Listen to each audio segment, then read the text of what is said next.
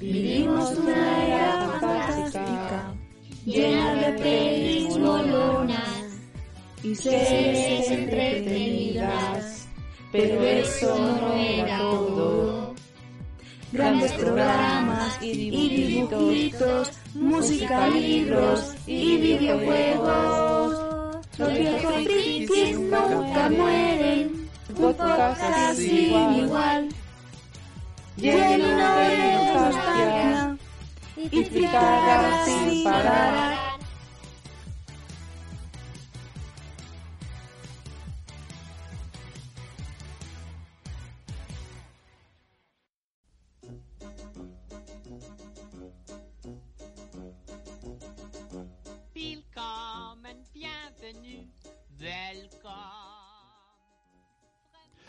Bienvenidos al centésimo vigésimo octavo programa de Los viejos frikis nunca mueren.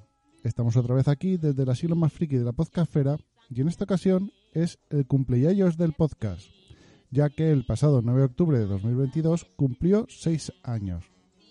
Quería agradeceros a todos los que me escucháis, que comentáis y que apoyáis este podcast que no me canso de decir, pero que tantas alegrías me ha dado.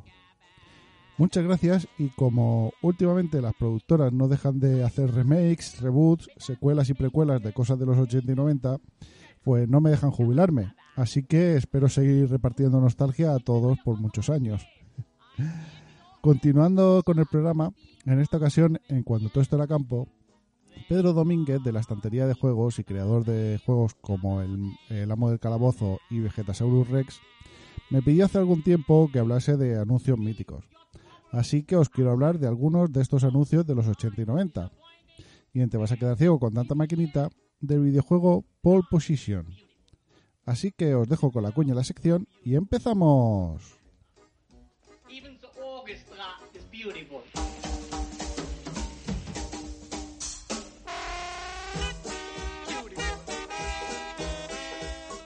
Bonito, todo me parece bonito. Elks, tienda donde encontrarás todo tipo de detalle para tu boda, comunión o cualquier evento social en el que quieras destacar.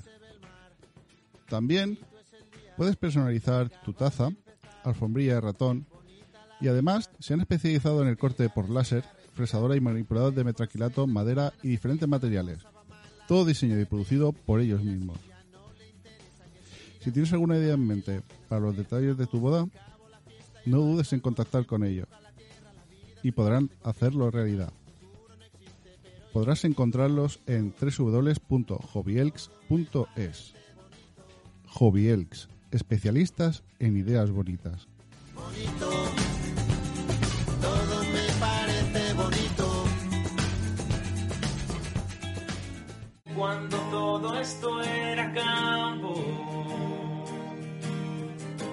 del póster de Pamela Anderson en mi habitación, de llamarte al fijo y grabarte una canción, intentando que no hablase el locutor.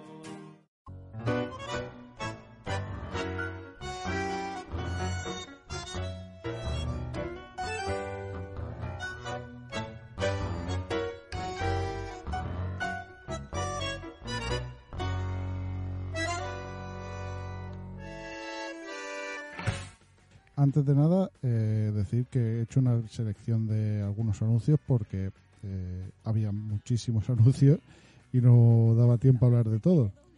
Eh, así que tendré que volver a hacer una segunda parte, incluso pues tercera, cuarta o varias más porque hay muchos anuncios para hablar sobre ellos. Antes de nada, decir con por qué triunfaron estos eh, anuncios, pues fue gracias a la eh, repetición que hacían en, a todas horas en la televisión y radio. Y al tener un ritmo pegadizo eh, que los consumidores memorizábamos fácilmente sumado a las frases pegadizas y unido a la cancioncilla que les acompañaba. Y es algo que nos ha marcado a los consumidores de la época pero también decir que a generaciones posteriores que incluso la oye eh, reconocen y la canturrean. Eh, sumado a que año tras año las marcas han ido eh, modernizando su spot, pero manteniendo el mismo mensaje, ha hecho que muchos anuncios se mantengan en nuestra mente en la actualidad. Y vamos, hoy vamos a hablar de varios de ellos. En 1965, la marca Bic inventó una nueva punta para su bolígrafo, con una bola de carburo de tungsteno que giraba hasta casi 3.000 revoluciones por minuto para cargarse de tinta y soltarla sobre el papel. Para diferenciar esa innovación, decidieron que su nuevo bolígrafo fuese de color naranja. Eh, y como estaban tan contentos con esta nueva creación, el logo de la compañía pasó a ser también de color naranja. Pero yo tengo que decir una cosa, ¿quién tuvo uno eh, de estos bolígrafos entre sus manos? Porque el Bic naranja es un ser mitológico como los billetes de 500 euros, que se sabe que están ahí, eh, que hemos escuchado hablar de ellos, pero realmente eh, no, lo, no lo hemos visto, yo por lo menos no lo he visto. Eh, si alguien ha tenido uno de estos eh, Big Naranja, eh, que lo diga. Yo he preguntado a gente que recuerda eh, que, que haberlo visto, que recuerda que existe. Yo, de hecho, recuerdo como haberlo visto, pero no haberlo tenido en la mano. Pero no sé si es eh, causado por el anuncio o, por qué fue.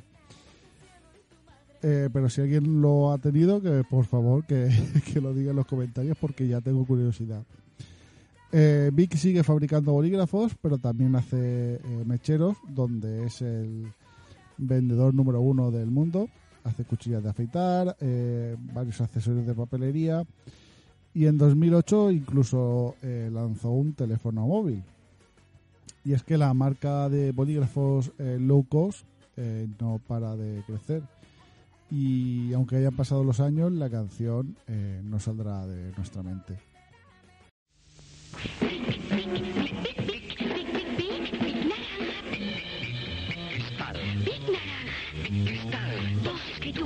Elegir. Big Naranja normal. Big. Cristal. Dos escrituras a elegir. Big, big, En 1985, en nuestro país, era un momento donde la presencia de las mujeres en el Congreso de los Diputados apenas llegaba al 2%. En el gobierno de la nación no incluía eh, a ninguna ministra. Y según datos del Instituto de la Mujer, su presencia en el mercado de trabajo era escasa. El spot de Farala mostraba una oficina moderna donde llegaba una chica que describían como elegante, independiente, inteligente, sonriente y juvenil. La idea era ganarse a esa parte de la población que necesitaba que esta eh, nueva imagen moderna se hiciese real. Aunque realmente lo que mm, es posible que nos haya dado este anuncio es esa frase con la que iniciar eh, conversaciones cuando llegaba alguien nuevo y dicho hoy en día para descubrir quién tiene ya cierta edad.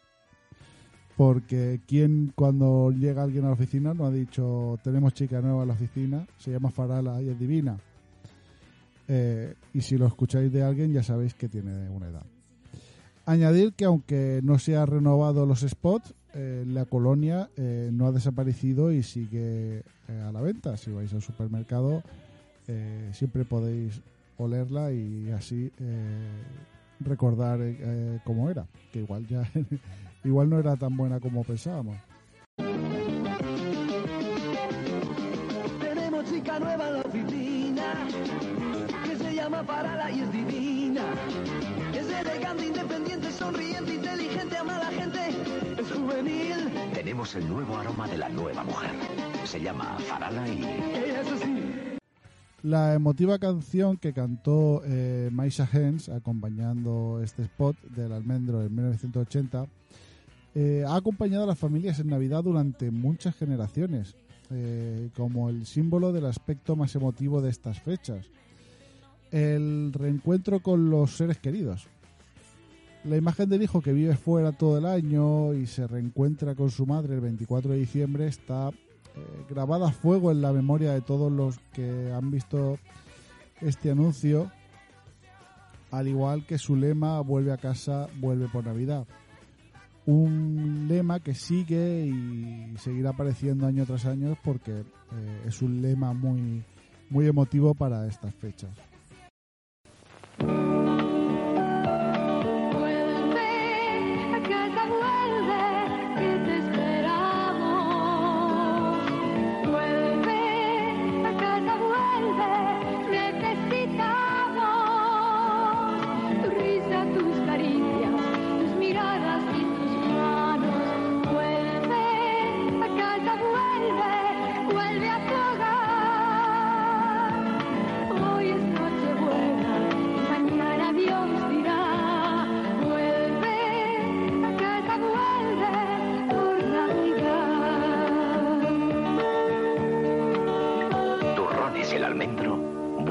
Casa por Navidad. ¿Quién no recuerda aquel anuncio de televisión de los años 80 con aquella canción tan pegadiza que habla de cuando hacemos algo por primera vez? Chispas, la colonia que nos regalaban tras usar Nenuco desde que nacemos, para hacernos creer que ya somos eh, mayores. La colonia se presentaba en una divertida caja con pequeños dibujos infantiles, como un helado, una pelota, una raqueta, una guitarra. Eh, y fue uno de los regalos estrella de las navidades para las niñas adolescentes, ya que la marca eh, incluso preparó un, un paquete preparado en una bolsa roja de terciopelo, con borde blanco, así muy navideño, pero a la vez para hacer creer que, que ya eran mayores.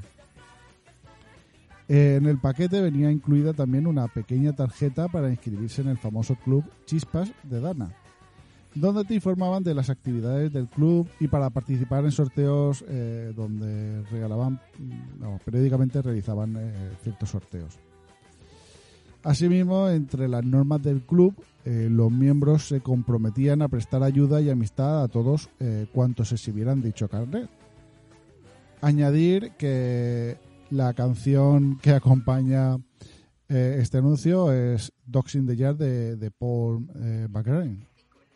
Eh, desde el año 2014, tras varios años de peticiones, eh, Dana volvió a comercializar la colonia, así que eh, igual que con Farala, no dudéis en buscarla cuando veáis al supermercado para olerla y volver a vuestra adolescencia.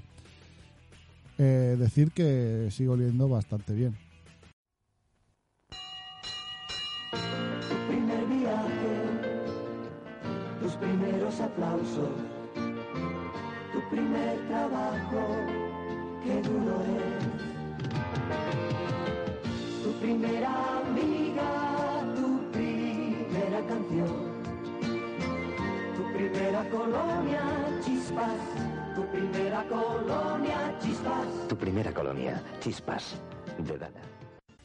Corría eh, el año 1982, los productores del conocido compuesto eh, de leche, cacao, avellanas y azúcar, eh, nocilla, descubrieron que las ventas se habían estancado ya que las madres castigaban a los niños sin nocilla cuando se portaban mal y tenían que darle la vuelta a esta situación. La solución, encargar eh, dos series de anuncios, uno dirigido a niños donde se les convencía de que nocilla era su aliado perfecto para hacer deporte y en los otros la idea era demostrar a las madres que aquella crema de chocolate no merecía ser eh, calificada como una golosina cualquiera, sino que era un producto eh, que contenía un valor nutricional alto y que ayudaría en el crecimiento de los pequeños, algo que siempre preocupa a las madres. Al final, pues eso es un producto que está muy rico, pero obviamente eh, no es el mejor aliado. Pero eso sí, ahora sin aceite de palma. Solo hay una forma de hacer nocilla. Leche, cacao, avellana y azúcar, nocilla. Luego se pone una etiqueta que es garantía de mucha energía y que dice nocilla. Nocilla. No hay otra igual. Desde que inventamos Nocilla, corren por ahí los hombres fuertes de Nocilla. Leche, cacao, avellanas y azúcar, Nocilla. Nocilla, no hay otra igual. Aunque el anuncio es de 1986, ¿quién nos recuerda a aquella mujer buscando a Jax? Si pensamos en un anuncio que defina la imagen de una femme fatal, creo que era el que encarnaba aquella chica embutida en un mono de cuero negro y subida a una moto, tratando de encontrar a un tal Jax, eh, dejando, dejándose ver un generoso escote.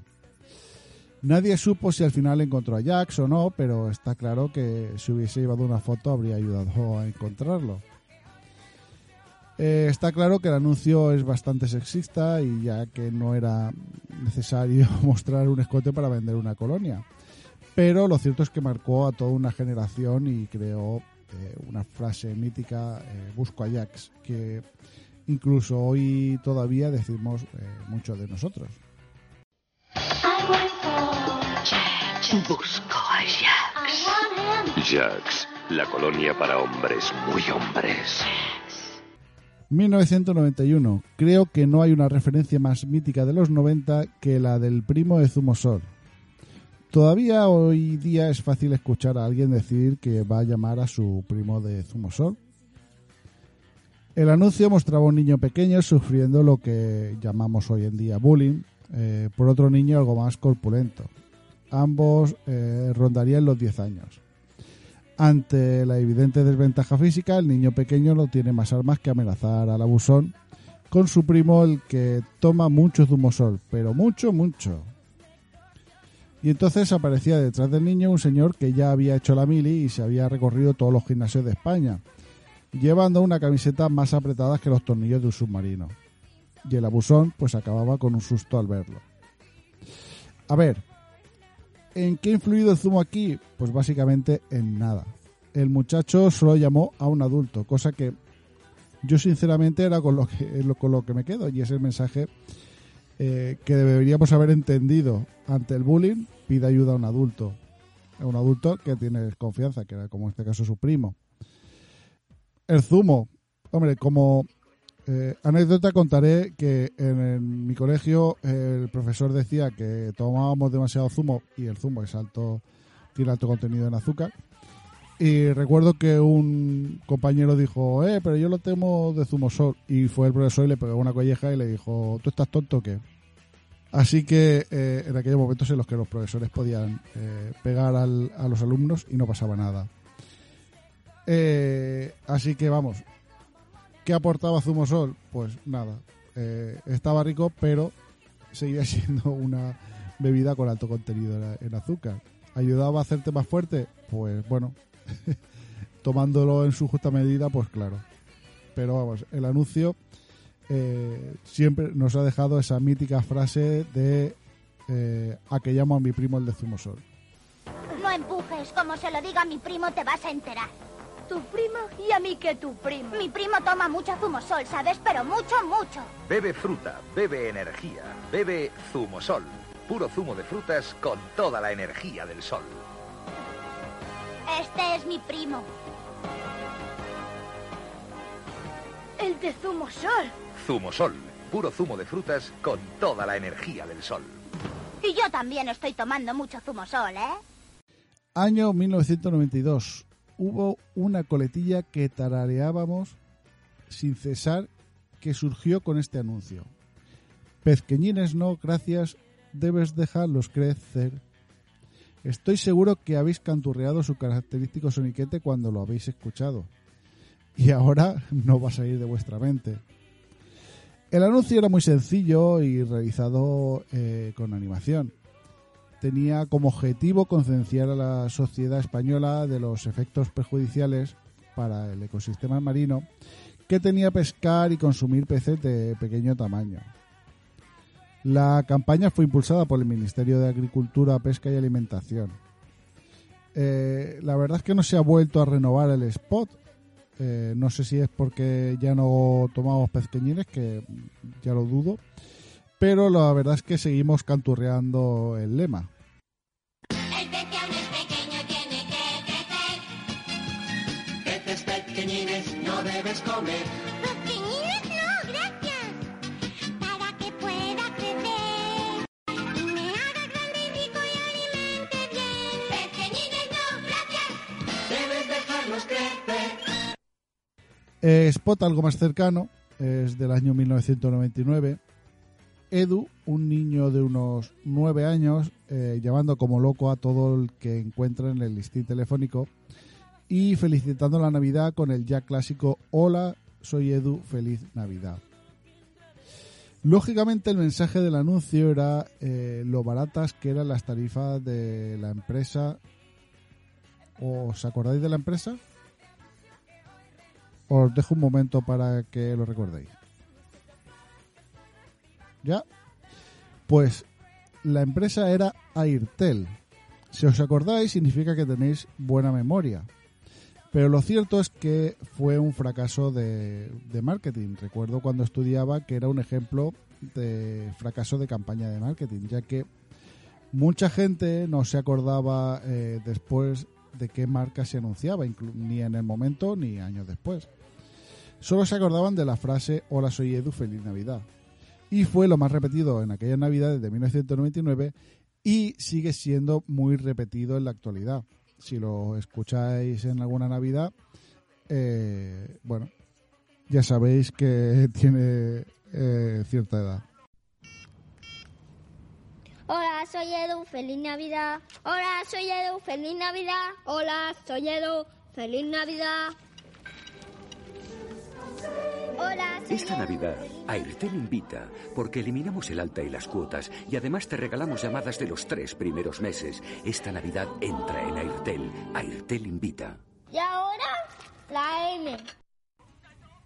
Añadir que casi 20 años después, en 2018, eh, Volkswagen lanzó un anuncio aprovechando que todavía estaba vigente el mensaje Hola soy Edu, feliz Navidad y presentó un anuncio que en lugar de llamar pues te invitaba a coger el coche y a visitar a la familia.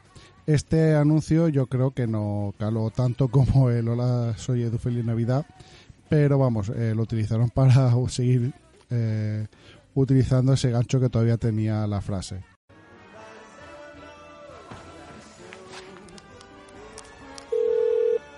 Hola. Hola, soy...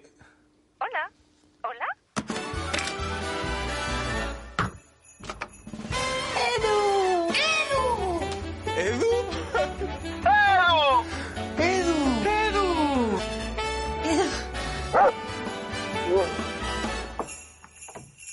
Edu. ¡Edu! ¡Feliz Navidad!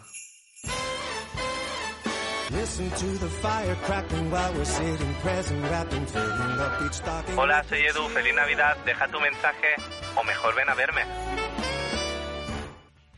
Y como digo, bueno, me he dejado muchos anuncios en el tintero, pero eh, vamos, eh, es que podría estar horas y horas y eh, sinceramente, aunque me gustaría, no tengo el tiempo suficiente.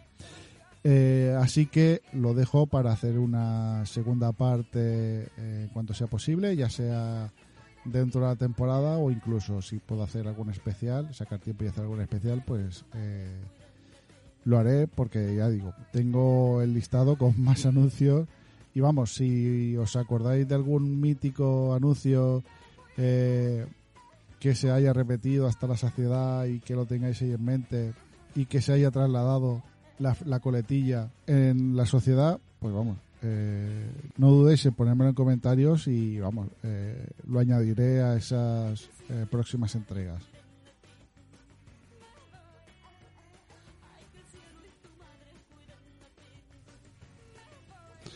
Pero antes de acabar con los anuncios y pasar a la canción de la quincena, año 1984. Pepsi presenta un spot con el lema New Generation. El principal objetivo del eslogan era atraer al público más joven hacia su marca. Pepsi quería desbancar a su rival, quien había apostado por un público más adulto tras contratar a Bill Cosby para sus anuncios.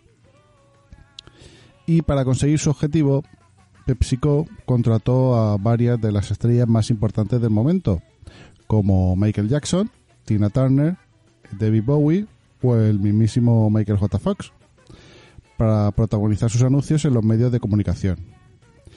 En este concretamente podíamos ver a Michael Jackson y a un jovencito Alfonso Ribeiro, demostrando sus dotes de baile. Alfonso Ribeiro, para el que no se acuerde, es Carlton de El Príncipe de Belén. La canción es una alteración de Billie Jean, cambiando la letra por Feel the Pepsi Way.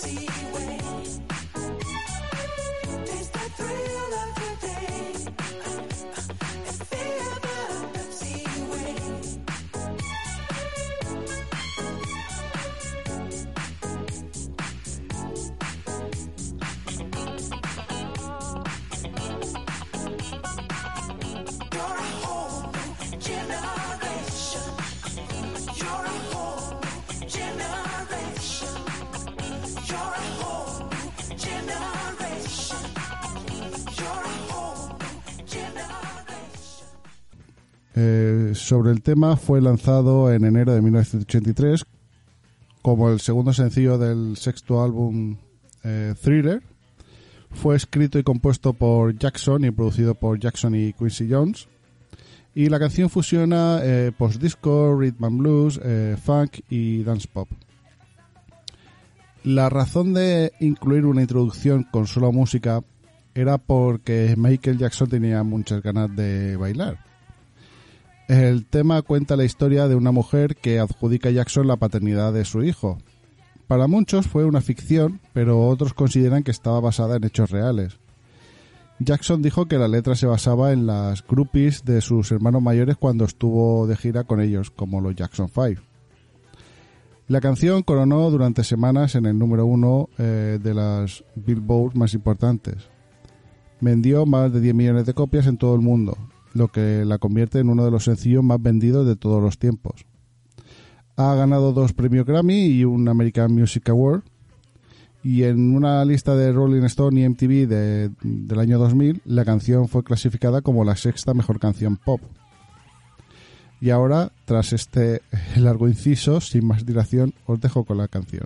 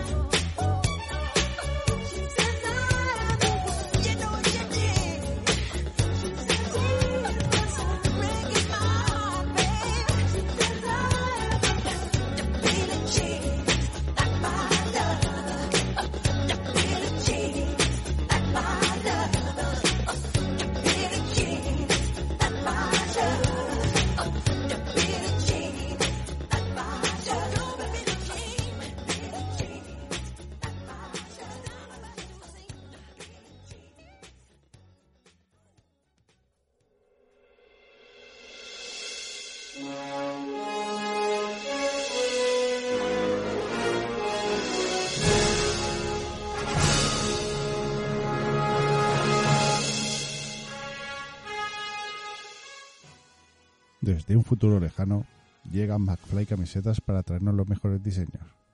Si tú también quieres tener las mejores camisetas con diseños muy divertidos y originales, entra en su página www.macflycamisetas.com.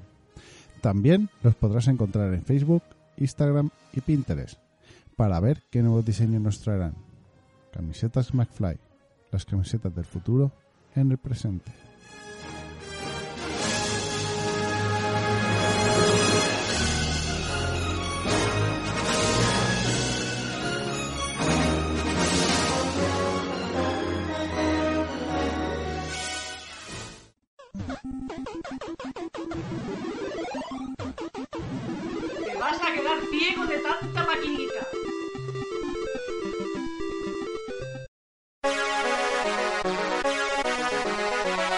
Pole Position es un videojuego de simulación de carreras de Fórmula 1 para máquinas arcade que fue lanzado por Namco en 1982 y con licencia de Atari para su fabricación y distribución en Estados Unidos.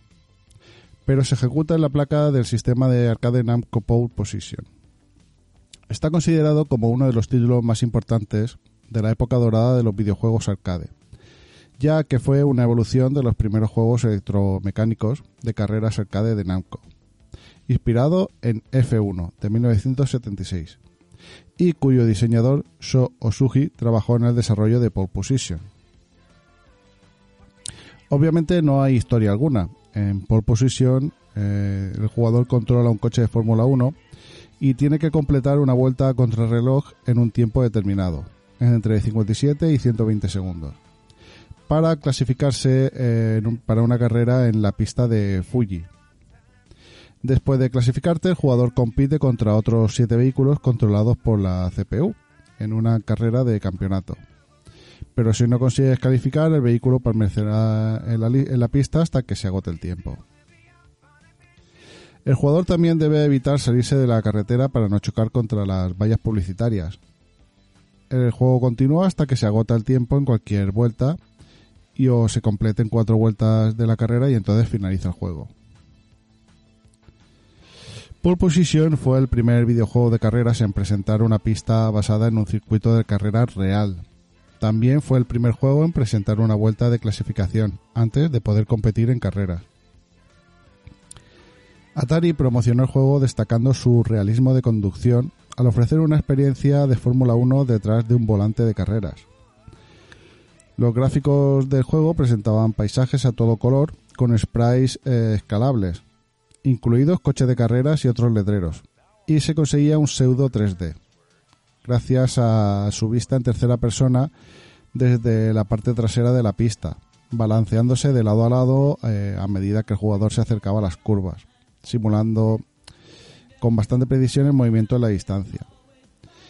Mientras que los juegos de conducción arcade tridimensionales anteriores eh, enfatizaban eh, permanecer en la carretera y evitar choques, eh, Pole Position ofrece una mayor recompensa por adelantar a los rivales y terminar entre los líderes. Shinichiro Okamoto fue el creador y el diseñador de Galaxian eh, Kazunori Sawano. El ingeniero de juegos electromecánicos de Namco, So Osuji, también ayudó con el desarrollo basándose en su experiencia eh, con la producción de juegos eh, de conducción, ya que, como he dicho antes, era el diseñador de eh, F1.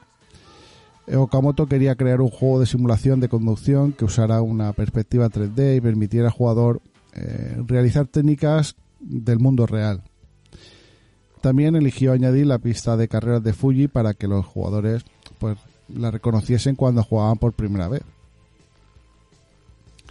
Pole Position se lanzó en dos configuraciones, una recreativa vertical estándar, la que conocemos normalmente, y una cabina cerrada. Ambas versiones cuentan con un volante y una palanca de cambios para subir o bajar velocidad, pero la cabina cerrada incluía un acelerador y un pedal de freno, mientras que la estándar vertical solo disponía del acelerador. Se eligió la cabina sentada debido a su popularidad en ese momento. El equipo de desarrollo tuvo muchas dificultades sobre lo rápido que debería ser el cambio de marchas, hasta que finalmente se decidió que sería simplemente eh, velocidad alta o baja, o sea, subir o bajar solamente. El desarrollo del juego duró tres años. Okamoto comentaba que la parte más difícil del desarrollo eh, fue producir el hardware necesario para ejecutarlo, ya que el juego era demasiado eh, ambicioso para ejecutarse en un hardware antiguo. El equipo de desarrollo usó dos procesadores de 16 bits para poder mover el juego, un concepto inaudito para los juegos de arcade en ese momento. Y fue el único videojuego que usó un, una- un Z8000 UPC. El creador de Pac-Man, Toru Iwatani, lo bautizó como Pole Position porque pensó que sonaba genial y atractivo. Los controles también supusieron un desafío ya que Okamoto quería eh, que se sintieran realistas y que combinaran con la jugabilidad. La música fue compuesta conjuntamente por Nobuyuki Onogi y Yuriko Keino. Y el juego es un ejemplo de colocación de publicidad dentro de un videojuego con vallas publicitarias eh, alrededor de la pista que anunciaban empresas reales como Canon, eh, Marlboro o Pepsi, entre otras. El juego también apareció en un anuncio de televisión que solo se emitió en MTV. Era parte de una serie de anuncios de Atari eh, que creó en la década de los 80 exclusivamente para MTV. En Japón, la revista Game Machine incluyó a Pole Position como el arcade con mayor recaudación de 1982. Más tarde, la misma revista lo incluyó en su edición de junio del 83 como la segunda arcade más taquillera del mes. Y antes de que volviera a ser el juego más taquillero del mes, también en octubre del 83 eh, aparecería como la segunda. A nivel internacional, Pole Position fue el juego de arcade más popular del 83. En Europa, eh, fue el arcade con mayor recaudación en el 83. En Estados Unidos vendió más de 21.000 recreativas, eh, por un valor estimado de unos 61 millones de, de dólares, que al cambio y ajustado a la inflación eh, podría ser eh, como casi 200 millones de euros. En la lista de arcade replay de Estados Unidos encabezó la lista de recreativas verticales eh, durante siete meses de, en, en 1983. Año después de su lanzamiento, seguía siendo uno de los cinco videojuegos arcade más taquilleros. La versión de consola encabezó las listas de ventas, sumando eh, casi 600.000 unidades vendidas y casi 4 millones de dólares, unos casi 10 millones de euros en 2022, que se recaudaron entre 1986 y 1990. El juego generó una serie de, clones eh, como Top Racer de Commodore International, lo que llevó a una demanda de Namco contra Commodore, que conllevó a la incautación de las copias de Top Racer. Pole Position generó una serie animada producida por Dick Enterprise y MK eh, Company. La serie se basa libremente eh, en el videojuego, obtuvo la licencia para capitalizar su popularidad y básicamente para obtener el nombre. Eh, pero poco tiene que ver con el, con el juego. Y Parker Brothers publicó un juego de mesa basado en Pole Position en 1983. La secuela Pole Position 2 se lanzó en 1983 y contó con tres circuitos adicionales, además de la pista eh, Fuji original. Los gráficos mejoraron ligeramente, así como una combinación de colores del vehículo y un tema eh, de apertura diferente. También se añadieron vallas publicitarias nuevas. Y aún así, eh, la segunda entrega no resultó tan impactante con apenas unas 2.400 eh, recreativas vendidas. Tras esta entrega, Namco optó por concluir la saga y apostar por una nueva eh, llamada Final Lap. Para finalizar, el juego es una maravilla. Jugarlo en recreativa eh, es una gozada. Pero eso sí, eh, muy complicado no salirse de la, de la carretera. Si pusieran eh, este juego como prueba cuando tienes que hacer el psicotécnico de conducir, ya te digo yo que no probábamos ninguno. Aunque los gráficos se hayan envejecido y solo sea una única pista la que, la que tiene el juego, no deja de ser una recreativa muy adictiva. A mí personalmente las versiones domésticas no me gustan tanto, pero la versión de recreativa me sigue pareciendo muy buena. Si tenéis la posibilidad de encontrar una recreativa de pole position y podéis jugar o lo habéis hecho, habéis jugado, ya sea en su momento o hace poco, eh, espero vuestros comentarios.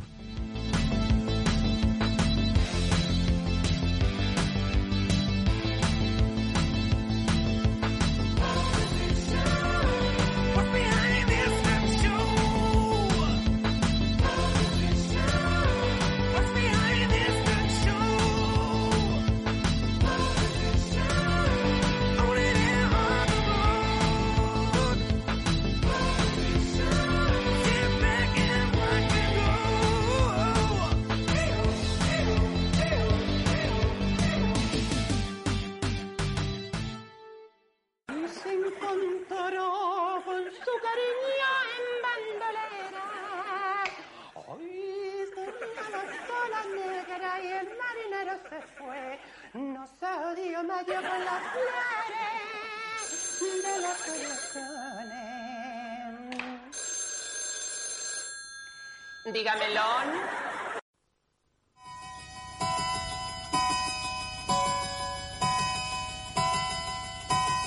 Cuéntame cómo te ha ido.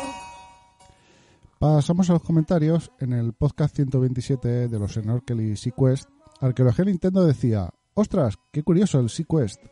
No lo conocía y justo lo primero en lo que me he fijado es eso que tú también destacas: la portada. Mola mucho, la verdad. Respecto al juego, tiene muy buena pinta teniendo la época en la que fue publicado. Muchas gracias por tu comentario, Arqueología Nintendo. Eh, la verdad es que sí, lo que más destaca es la portada, eh, sobre todo porque sin la portada eh, casi que no sabes exactamente qué es lo que estás, eh, contra lo que te estás enfrentando en el juego. Eh, la verdad es que hay muchas portadas eh, míticas eh, en los años 80 y 90 y la verdad es que esta es una de las que, más destaco. Respecto al juego, pues sí, debido a la época en la que fue publicado, la verdad es que tiene muy, muy buena pinta y vamos, yo sigo pensando que es bastante adictivo y a mí me, me, entretiene. Muchas gracias por tu comentario, un fuerte abrazo. Tayopis escribe, dice, Hola Yayo Friki, encantado de saludarte nuevamente.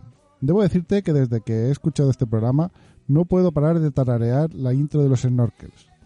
Qué de recuerdos desbloqueados con estos simpáticos personajes que marcaron mi infancia. Incluso me ha venido a la mente unos juguetes de goma con la forma de los protagonistas de la serie. Dicho esto, me ha encantado la selección musical con este All Right Now y la del submarino amarillo para presentar este Sequest que la verdad tiene muy buena pinta. Me ha hecho mucha ilusión que nombrara mi post dedicado a los pitufos. Un abrazo bien grande y te escucho la próxima. Muchas gracias por tu comentario, Tayopis. Eh, sí, sabes que siempre me encanta saber que, eh, bueno, os hago que tarareéis la intro de, del programa o serie o dibujos que, que hablo en, en el podcast. Eh, la verdad es que sí, yo también me acuerdo de los muñequitos estos que tú dices de, de goma, eh, que la verdad es que eh, he visto en muchísimas casas que, que todavía los conservan a día de hoy. Incluso si entras a todo colección o incluso en, eh, en Wallapop o alguna página de estas encuentras todavía alguno de estos muñecos que, lo, que los sigue vendiendo la gente. Eh, sobre el Sequest, la verdad es que la verdad es que como he dicho antes tenía, tenía muy buena pinta, porque sí, a mí me sigue todavía siendo adictivo. Y sobre hablarte del pod de los pitufos, eh, también decir que Tayopis tiene dos posts de anuncios, como de los que he hablado hoy. que uno del 14 de noviembre de 2021, de los anuncios de los 70, 80 y 90.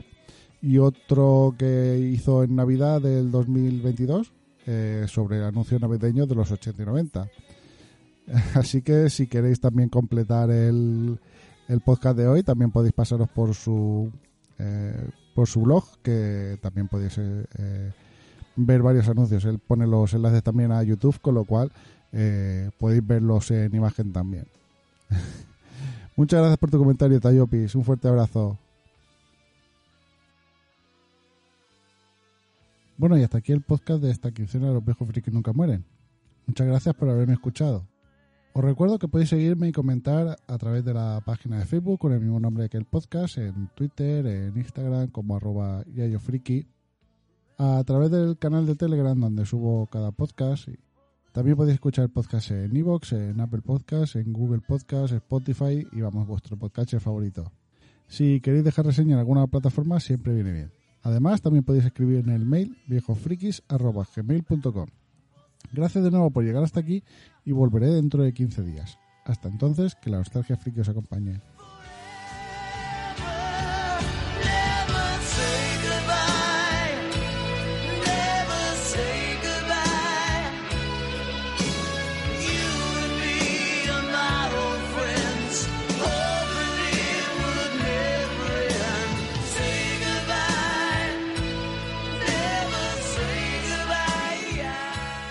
El Yayo Friki ya se tiene que marchar, pero volverá muy pronto con contenidos curiosos.